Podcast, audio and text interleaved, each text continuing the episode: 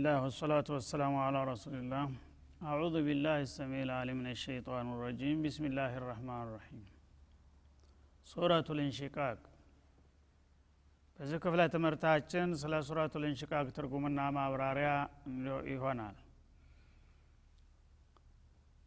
ሱረቱ ልንሽቃቅ መካ የወረደች ስትሆን 25 አንቀጾች አሏት። እሷም እንደ ሌሎች መሰል ምዕራፎች በእምነት ነክ ነጥቦች ላይ ነው። በተለይ ሰው ከሞተ በኋላ እንደሚነሳና በስራ ውጤቱ መዝገቡን ወይ በቀኝ እጁ ወይም በግራ እጁ ወደ ጀርባ ሊቀበል እንደሚችል ታስጠነቅቃለች ማለት ነው። ኢዘ ሰማኡ እንሸቀት ሰማይ በምትቀዳደድበት ጊዜ ይላል ወአዚነት ሊረቢሃ ወሑቀት።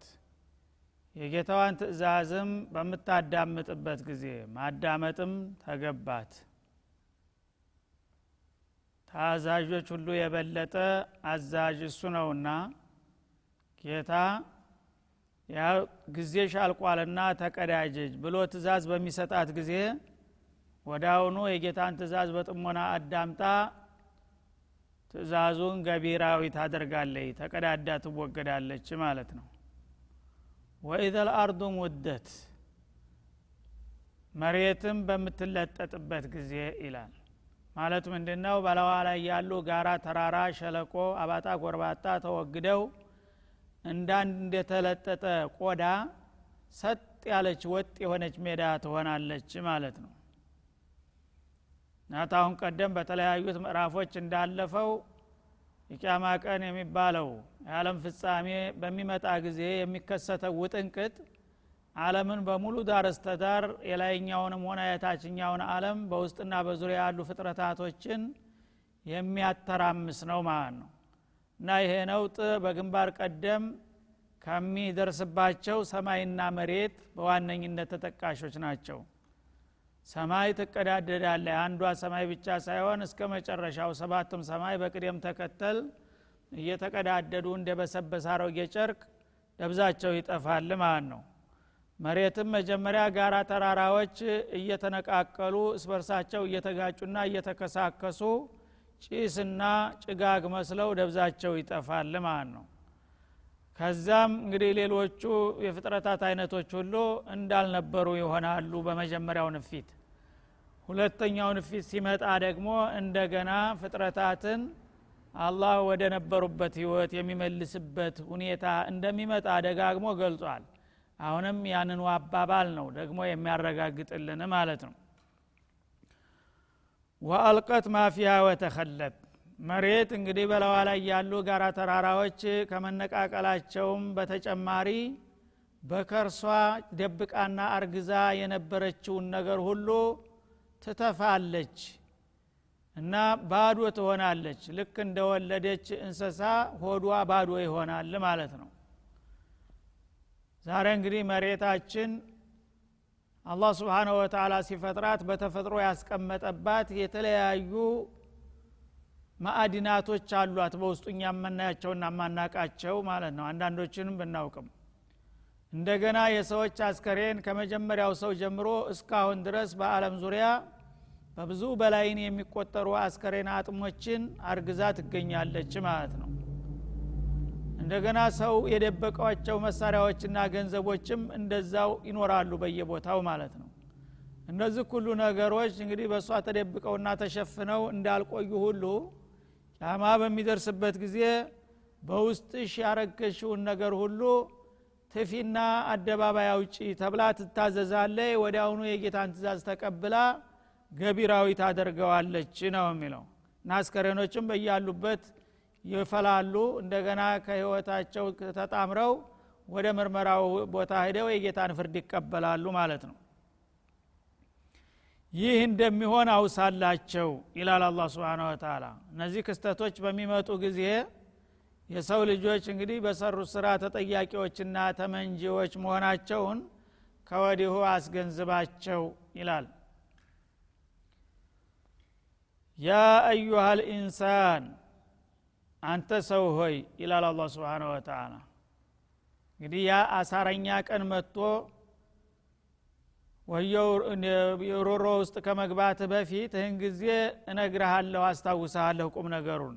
አንተ የሰው ሆይ ይላል። ኢነከ ካዲሁን አንተ በዚህ በምድራዊ ህይወት እስካለህ ድረስ ደካሚ ነህ ባታይ ለፊ ወጭ ወራጅ ነህ ኢላ ረቢከ ከድሃን ፈሙላቅህ ኢላ ሊቃኢ ረቢክ እንደማለት ነው ጌታህን እስከምትገናኝ ድረስ መድከምን ትደክማለህ መባተልን ትባትላለህ ይለዋል ማለት ነው እንግዲህ ሰው ሲባል ለቀድ ከለቅነ ልኢንሳን ፊ ከበድ እንደሚለው በሌላው ቦታ ለልፋት የተጣፈ ነው።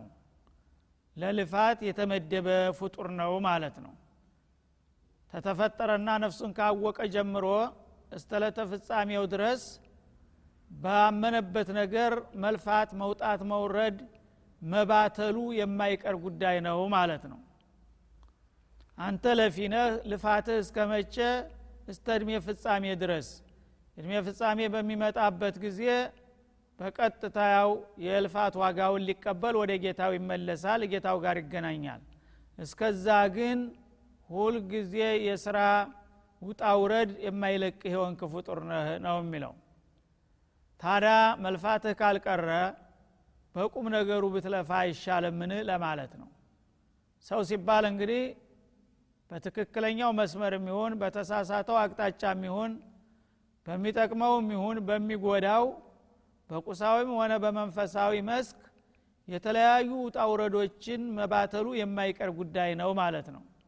ታዲያ እንደዚህ መልፋትና መድከሙ ካልቀረ ጌታው በወደደውና በፈቀደው መስክ ላይ ቢሰማራና ቢደክም ምንኛ ባማረበት ይላል አላ ስብን ወተላ ወይ ልፋቱ አልቀረልህ ለፍተህ ደግሞ ኪሳራ ውስጥ የምትገባ እስከ ሰራህ እስተለፋህ ድረስ እኔ ባሰማራሁህና በመራሁብህ አቅጣጫ ለዚህ ለምድራዊ ህይወትህም ሆነ ለቀጣው አለም የሚበጅህን ብትሰራ አይሻልምን? በማለት ያስታውሰዋል ማለት ነው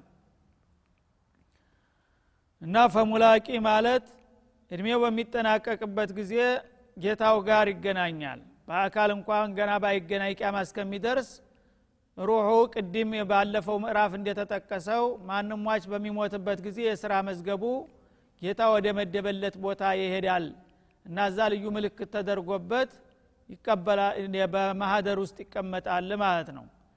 እና እዛ ድረስ መድከም መውጣት መውረዲህ እስካልቀረ ድረስ ለምንድን ነው በሚጠቅም በቁም ነገሩ ላይ የማትለፋና የማትደክመው? ባልሆነ ነገር እየደከምክ ዛሬ በከንቱ ደክመህ ነገ ደግሞ አላስፈላጊና ጎጅ የሆነ ውጤት ላይ ከምትደርስ ተደከም ካይቀር እኔ በምነግርህና በመክርህ መንገድ ብትሄድ እኮ በጣም የተሻለ ነው ይላል ማለት ነው እና ይህንን እንግዲህ ምክርና መመሪያ ከሰጠ በኋላ አላህ ስብሓናሁ ወተላ ምክሩን በመቀበልና ባለመቀበል የሰው ልጆች ለሁለት እንደሚከፈሉ በመጥቀስ ፈአማ መን ኡቲየ ኪታበሁ ይላል። ነገማ የጌታውን ምክርና ተግሳጥ በወቅቱ ተቀብሎ ጥሩ መልካም ነገርን ሰርቶና ገብይቶ የሄደው ሰውዬ የስራ መዝገቡን በቀኝ እጁ ነው የሚሰጠው ስለዚህ ያ በቀኝ እጁ መዝገቡን የተሰጠው እድለኛማ ይላል። እና ኪታብ ማለት አንድ ሰው ያው በእድሜው እስካለ ድረስ የሚሰራውን ስራ ተስር ተስር የሚመዘግቡ የመላይካ ሰራተኞች አላህ አስቀምጦለታል። ለእያንዳንዱ ሰው ማለት ነው። ኪራመን ካቲቢን ያለሙነ ማ እንዳለው ታሁን ቀደም አላህ ያከበራቸውና በጣም ንቁና ትጉ የሆኑ ጸሐፊዎች እኛ የማናያቸው እነሱ የሚያውንና የማይለዩን የሆኑ ተቆጣጣሪዎች አሉ ማለት ነው። እነዛ እንግዲህ እድሜ ልካችን የምንሰራና የምናወራውን ሁሉ ተስር ተስር እየመዘገቡ ሪፖርት ወደ ጌታቸው ይልካሉ ማለት ነው። ያ ሰውየው በሚሞትበት ጊዜ ፋይሉ ይጠናቀቅና የተመደበለት ቦታ ላይ ይቀመጣል ማለት ነው። የውመልቅያማ ሲሆን ያ በሱ ስም የተጻፈው መዝገብ በሙሉ ያው ጌታው ፊት ራሱ ቀርቦ እንዲያነበው ይጋበዛል ማለት ነው። እና በዛ መልክ እንግዲህ እድለኛ የመሆኑ ምልክት መጀመሪያውኑ በቀኝ እጁ ይሰጠዋል። የስራ መዝገቡ በቀኝ እጁ ከተሰጠው ውጤቱ መልካም እንደሚሆን ከወዲሁ ጠቋሚ ነው።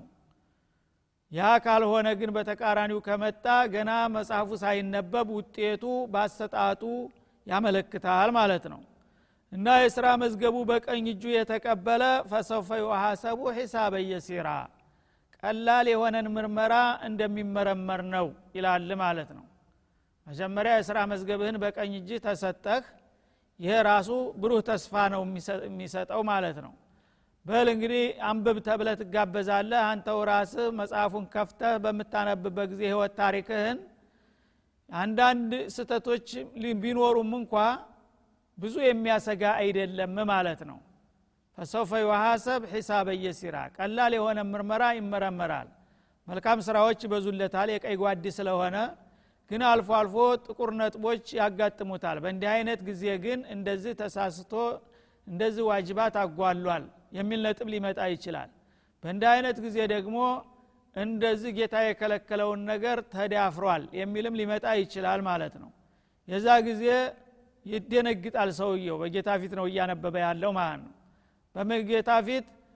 አንተ ባሪያዬ በእንዲህ አይነት ጊዜ እንዲህ አይነት ወንጀል በእንዲህ አይነት ወቅት በእንዲህ አይነት ቦታና ሁኔታ እነገሌ ጋር ወይም ብቻህን እንደዚህ ሰርተሃል አይደለም ምን ይለዋል። ይህ ጊዜ አለቀልኝ ብሎ ሰውነቱ እርግፍ ይላል ማለት ነው። ያ ነገር ሊክደው አይችልም። አሁን ሰርቻለሁ ጌታዬ ይላል። ይህ ጊዜ አይዞህ። ነገሩን እንዳወቅኩት እንደማውቀው በቅርብ እከታተለው እንደነበረ እንዲታውቅ እንጂ አሁን ላጋልጥህና ላጓረድህ አይደለም። በዱንያ እንደሸፈንኩ አሁንም ይቅር ብያሃለሁ አልፌሃለሁኝ ይለዋል ማለት ነው። ይሄ ነው ሒሳበ የሲራ የሚባለው። እና አርድ ለማቅረብ ብቻ ነው ማለት ነው። ጌታ የሚያቅና የሚታዘብ መሆኑን ለማሳየት ብቻ እንደዚህ ሰርተሃል እንደዚህ ተናግረሃል ይለዋል ያንን አዎን ብሎ ካሳመነው በኋላ ግደን ለማለፍ ያለሁ ሸፍን ያለሁ ይለዋል እንደገና ማለት ነው። እና ይሄ ነው አርድና ሂሳበ የሲራ የሚባለው። ያኛው ከሆነ ግን እንደዚህ ዝም ብሎ በመመርመርና በማናዘዝ ብቻ ሳይሆን ለምን ሰራህ የሚል ቃል ጥያቄ ይነሳል ማለት ነው። ለምን እንደዚህ ሰራህ? እኔ መከልከሌን አታቅም እንዴ ለምን እንደዚህ አጓደልክ? ማዘዜን ረስተሃል እንዴ? ካለ ለምን የሚል ቃል ከመጣ አለቀለት። ያው መቀጣቱ እንደማይቀር ነው ማለት ነው። ስለዚህ የሁሉ ነገር የሚያጋጥመንና የሚደርስብን ነገር ስለሆነ ነው ከወዲሁ ጌታ የሚያስገነዝበን አበክሮ ማለት ነው። ፈሰውፈ ዩሐሰቡ ሒሳበ የሲራ። መዝገቡን በቀኝ እጁ የተሰጠው ምርመራው ለደንቡ ያህል ቢካሃድም ውጤቱ ግን ብዙ አስጨናቂ አይደለም ቀላል የሆነን ምርመራ ነው የሚደረግለት ይላል። ከዚያም ወየንቀሊቡ ኢላ አህሊህ መስሩራ ወደ ቤተሰቦቹ ደስተኛ ሆኖ ይመለሳል። ማለት ቤተሰቦቹም እንደሱ ደጋጎች ናቸውና አላህ ስብሓንሁ ወተላ በጀነት ውስጥ ያስቀመጠለት ሑረል ባለቤቶቹ በጉጉት ይጠብቁታል።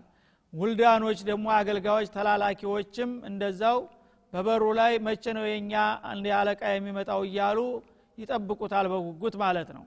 ታዲያ ሂሳቡ በቀላሉ ይወራረድለትና ወዳውኑ ወደ ተመደበለት ጀነት ክፍል በአስተናጋጆች ይመራል እና እዛ ቤተሰቦቹ ዘንድ በደስታ ይገባል። እኔ ቀንቶኛል ተሳክቶልኛል እንኳን ደህና መጡ እንኳን ደስ ያለወት እያሉ ይቀበሉታል ቤተሰቦቹ ማለት ነው። ወአማ መን ኡትየ ኪታበሁ ወራአ ዞህሪህ እሱን ያድርገንና ደግሞ የስራ መዝገቡ ከጀርባ ወደ ኋላ ተጠምዞ የተሰጠው እድለቢስማ ይላል።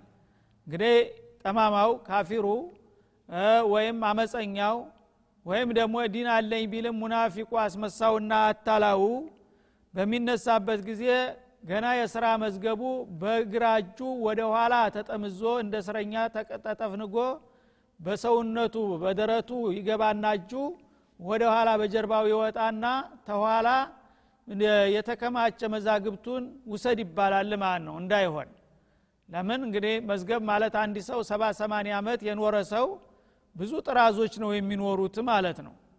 እነዛ ሁሉ ጥራዞች ተከምረው ያሉትን በእጁ በጀርባው ወጥቶ ወደ ኋላ ውሰድ ከተባለ መውሰድ ራሱ አይችልም ማለት ነው። ስንቱን መዝገብ ነው በሰውነቱ ውስጥ ጎትቶ ሊያወጣው የሚችለው ማለት ነው እና ህይወቱ እንዳልሆነ ነበርና መጀመሪያ የእሱ አካሃድ ራሱ የጥምዝ ስለነበረ የኋሊት ስለነበረ የስራ ውጤት አንተ እንደዚህ ነህ ቀኝ ሲሉህ ግራ ወደፊት ሲሉህ ወደ ኋላ ነበርና ይኸው የስራ ውጤትህንም ከኋላህ ግራ እጅህን ተጠምዞ በደረትህ ገብቶ በጀርባ ይውጣና በዚህ መልኩ ሰድና አንብበው ተብሎ በአስጨናቂና በአሳፋሪ ሁኔታ ነው የሚነሳው ነው የሚለው ወራ ዞሪ ከጀርባ ወደ ኋላ ተጠምዞ የስራ መዝገቡን እንዲወስድና እንዲያነብ ይደረጋል። ስለዚህ ያን መዝገብ ራሱ አምጥቶ ማንበብ እንኳን አይችልም ማለት ነው። ውጤቱ ምን ይሆናል የሚለው ቀርቶ ለማንበብ ራሱ አይችልም። በኋላው ያለን ወንዴንትን በጀርባው የነበረን እቃ እንደገና መዛግብቶች በጣም ጉዙ ጉዙ መዛግብቶች ናቸው። እነዛን ሁሉ መዛግብቶች በሰውነቱ ውስጥ ከጀርባው ወደ ደረቱ ስቦ ሊያወጣና ፊት ለፊት በሚታየው ቦታ አርጎ ሊያነባቸው አይችልም ማለት ነው። በዚህ ገና ባሰጣጡ አላህ ያዋርደዋል ማለት ነው። ከዛም በኋላ ውጤቱም የከፋ እንደሚሆን ከወዲሁ ያሳውቀዋል። ፈሰውፈ የድዑ ወአማ መን ኡትየ ኪታበሁ ወራ የስራ መዝገቡን ከጀርባው በኩል የተሰጠው ገና በዚህ መልክ ሲሰጥ ውጤቱም እንደሚከፋ ስለሚያቅ ፈሰውፈ የድዑ ثቡራ ጥፋቱን እንደሚጠራ ነው ይላል። ያ ثቡራ ወይ ጥፋቴ ጥፋቴ ነይልኝ ይላል ማለት ነው። እንግዲህ እንዳለቀለት ስላወቀ በቃ የኔ ሂሳብ ምን ውጤት ያመጣል? ያው ጥፋት ነው ጀሃነም ነው። በአንድ ፊቱ ቶሎ ጥፋቴ ይምጣልኝ ብሎ የደመ ነፍስ ጥሪ ይጠራል ራሱን ይረግማል ማለት ነው የዛ ጊዜ ላተዲዑ ልየውመ ሱቡረን ዋሂደን ወድዑ ሱቡረን ከሲራ ይላል በሌላው ቦታ። ዛሬ ጥፋት አንድ ጥፋት አይደለም መጥራት ያለብህ። ብዙ ጥፋቶችን ጥራ። አንተ ወትሮውንም ለጥፋት እንጂ ለልማት አይደለህምና ተብሎ መርዶ ይነገረዋል ማለት ነው። ባትሎ ውስጥ የት ሊቀርልህ ማለት ነው። እና ጥፋቴ ነይልኝ የሚለው ያው እንደማይቀርለት አውቆ ነው ተስፋ ከመቁረጡ የተነሳ ባትለውም አንዲ ጥፋት ሳይሆን ድርብርብ የሆነ ጥፋትና ውርደት ቅሌት ነው የሚመጣልህ። በማለት ይነገረዋል መልሱ ይላል ማለት ነው። ወየስላ ሰዒራ እንደፈራውም አንዴ ከጋመች መብረጃ የሌላት ሲኦል ውስጥ ይጋፈጣታል ይላል ማለት ነው። አላ ይጠብቀና ለምንድን ነው እንዲህ አይነት አስከፊ ውጤት ላይ የደረሰው?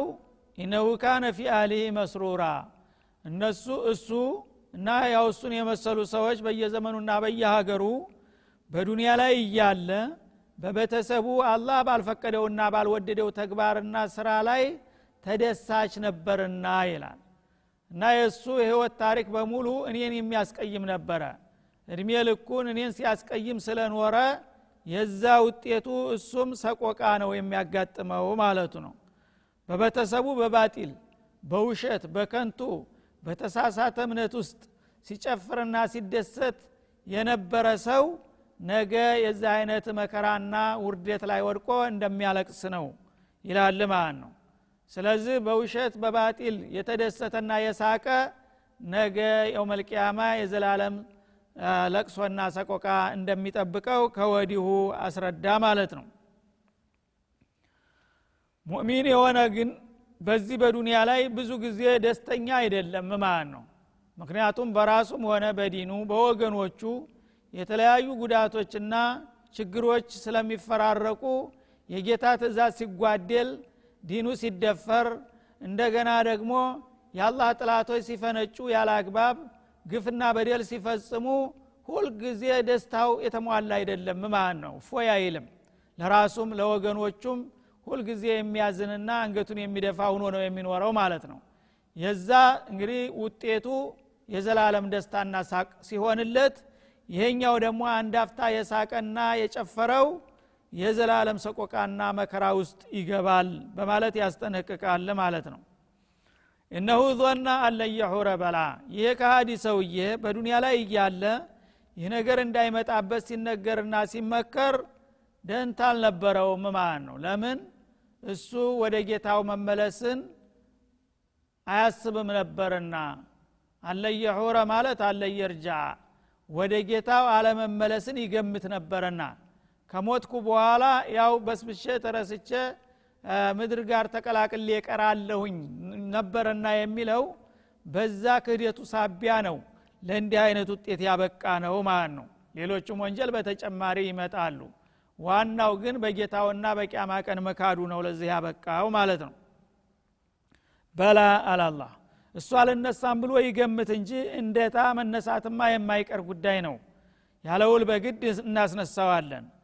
እነ ረበሁ ካነ በሲራ ጌታው በሱ ጉዳይ ጥልቅ ተመልካች ነው ይላል አላ ስብን ወተላ እኔ ጌታው እሱ እንኳን አልነሳም ብሎ ቢገምትም እሱ የት እንዳለ አጥሙ ሰውነቱ ደሙ ቆዳው እንዴት የት ላይ እንደወደቀ አውቃለሁኝና ከዛ ከሌላው ምድር ለይቼ የእሱ አካል ክፍል የነበረውን ሁሉ ወደ ነበረበት እመልሰዋለሁ እንጂ እሱ እንደሚገምተው በስብሶና ተረስቶ ጠፍቶ የሚቀር አይምሰለው ይላል ማለት ነው።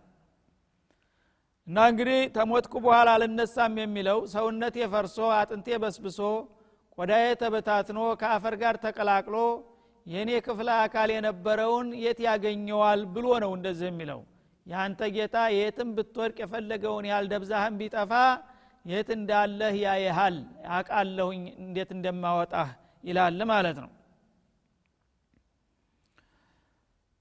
እና በዚህ መልክ እንግዲህ ሰዎች በሁለት ጋራ የሚከፈሉ መሆኑን ገለጸ ማለት ነው። አማኞች በእምነታቸው ምን አይነት ውጤት እንደሚያጋጥማቸው ከሃዲዎችም በክህደታቸው ምን አይነት ውጤት እንደሚያጋጥማቸው ባጭሩ ተገለጠና ታስቀመጠ በኋላ ቀጥሎ ሌላን ደግሞ ተመሳሳይ ጉዳይ ለመግለጥ ቃለ መሀላ መግቢያ ያደርግልናል ማለት ነው።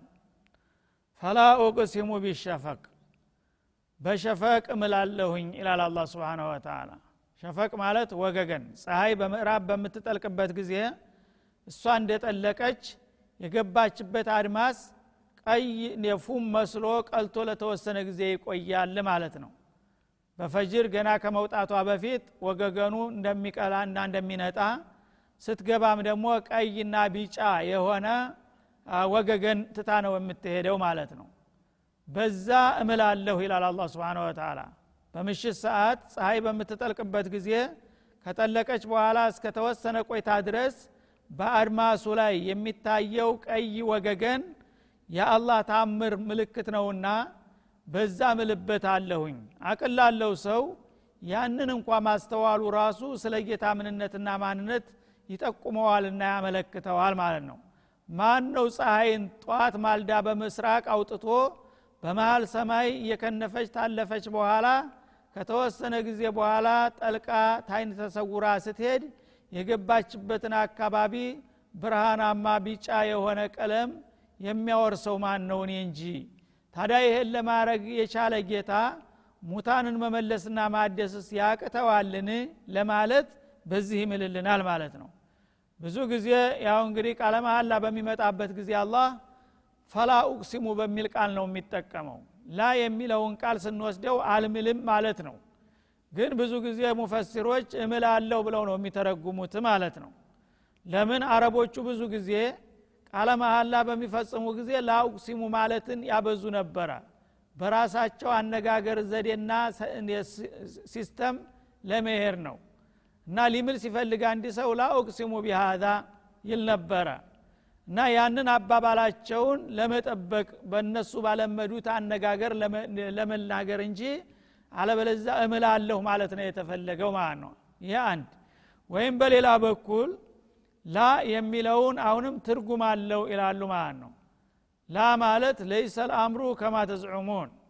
እናንተ ከሞት በኋላ አንነሳምና አንመለስም የምትሉት ከሃዲዎች ጉዳዩ እናንተ እንደምትሉት አይደለም።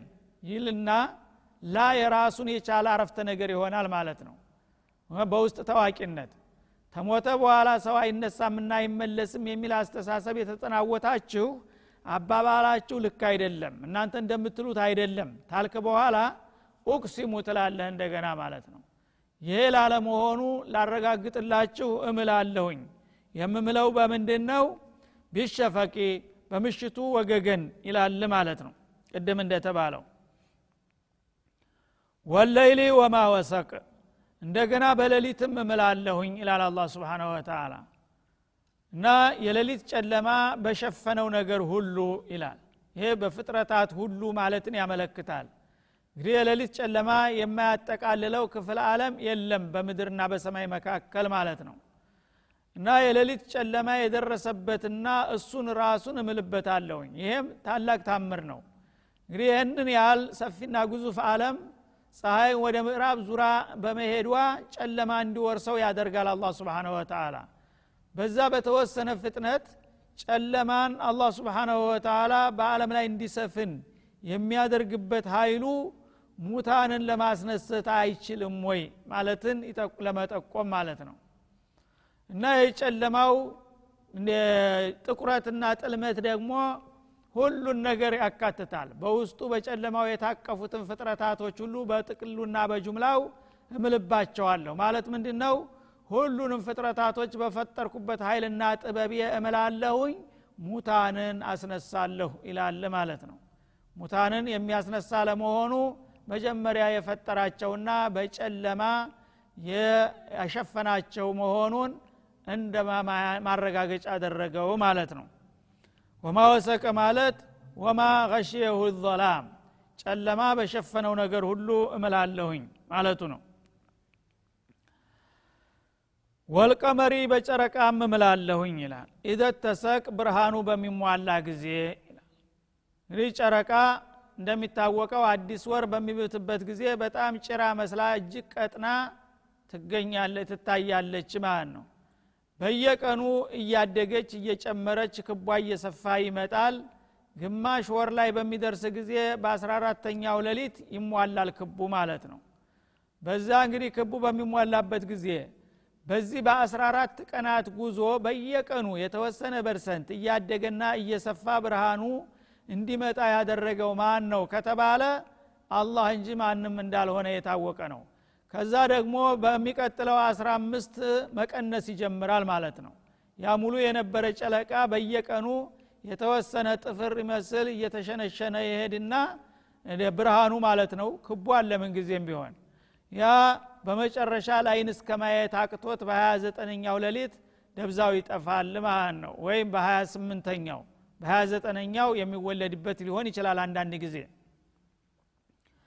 እና በዚህም ጨረቃ ሙሉ በሚሆንበት ጊዜ በተለይ ያንን እንግዲህ ለማየት የሚያቅት በጣም ስንጥር የነበረ ነገር በተወሰኑ ቀናቶች ውስጥ ብርሃኑን አሟልቶ ክብ አድርጎ የሚያስቀምጠው ማን ነው? አላህ ነው። ታዲያ ያንን ጨረቃ በዛ መልክ ለማሳደግና ሙሉ ለማድረግ የቻለ ጌታ ሙታንንም ከሞቱና ከበሰበሱ በኋላ እንደገና እንደዛው እኮ ነው ሊመልስና ሊያድሳቸው የሚችለው ለማለት በዚህ መልክ ቃለ መሀላ ያረጋግጥልናል ማለት ነው። በእነዚህ እንግዲህ መማያዎች የታምሩ ምልክቶች የኃይልና የእውቀቱ የጥበቡ መገለጫዎች የሆኑትን የፍጥረታት ክፍሎች በመሀላ ተጠቀሰ በኋላ የሚምልበት ቁም ነገር ምን ለማድረግ ነው የሚምለው? ምኑን ሊያረጋግጥ ነው ወደሚለው ስንመጣ ለተርከቡና ጦበቀን አንጦበቅ አንድን ሁኔታ ዘላችሁ ወደ ሌላ ሁኔታ ትሸጋገራላችሁ ይላል።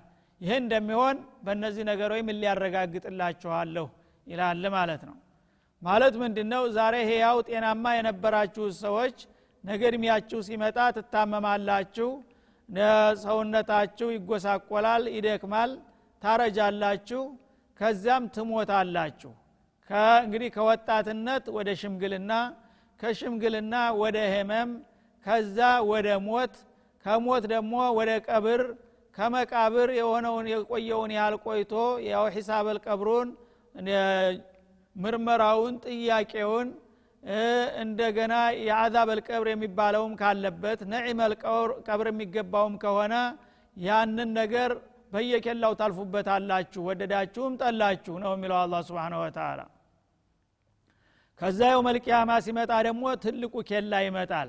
ያን እነሳም ያላችሁትም ሆነ እንነሳለን ብላችሁ ያመናችሁት ካለመኖር እንደገና ወደ መኖር ትመለሳላችሁ ወደ ትልቁ ለውጥ ማለት ነው። ከዛ በኋላ ደግሞ ያ የስራ ውጤቱ ምርመራው ይካሃድና መዛግብቶቻችሁን ትረከቡና ታነበባችሁና ታቀረባችሁ በኋላ ሪፖርታችሁን ከዛ እንደገና ወደ ተመደበላችሁ ቦታ ፈሪቁን ፊልጀና ወፈሪቁን ፊሰዒር እንዳለው ከፊሉ ወደ ጀነተ ነዒም ሌላ ወደ አዛብ አልጀሒም የሚመራበት ሁኔታ እንደሚመጣ በእነዚህ ነገሮች እየማልኩኝ አረጋግጣለሁ ይላል አላ ስብሓንሁ ወተላ وصلى الله وسلم على النبي وآله وصحبه وإلى لقاء آخر وشكرا والسلام عليكم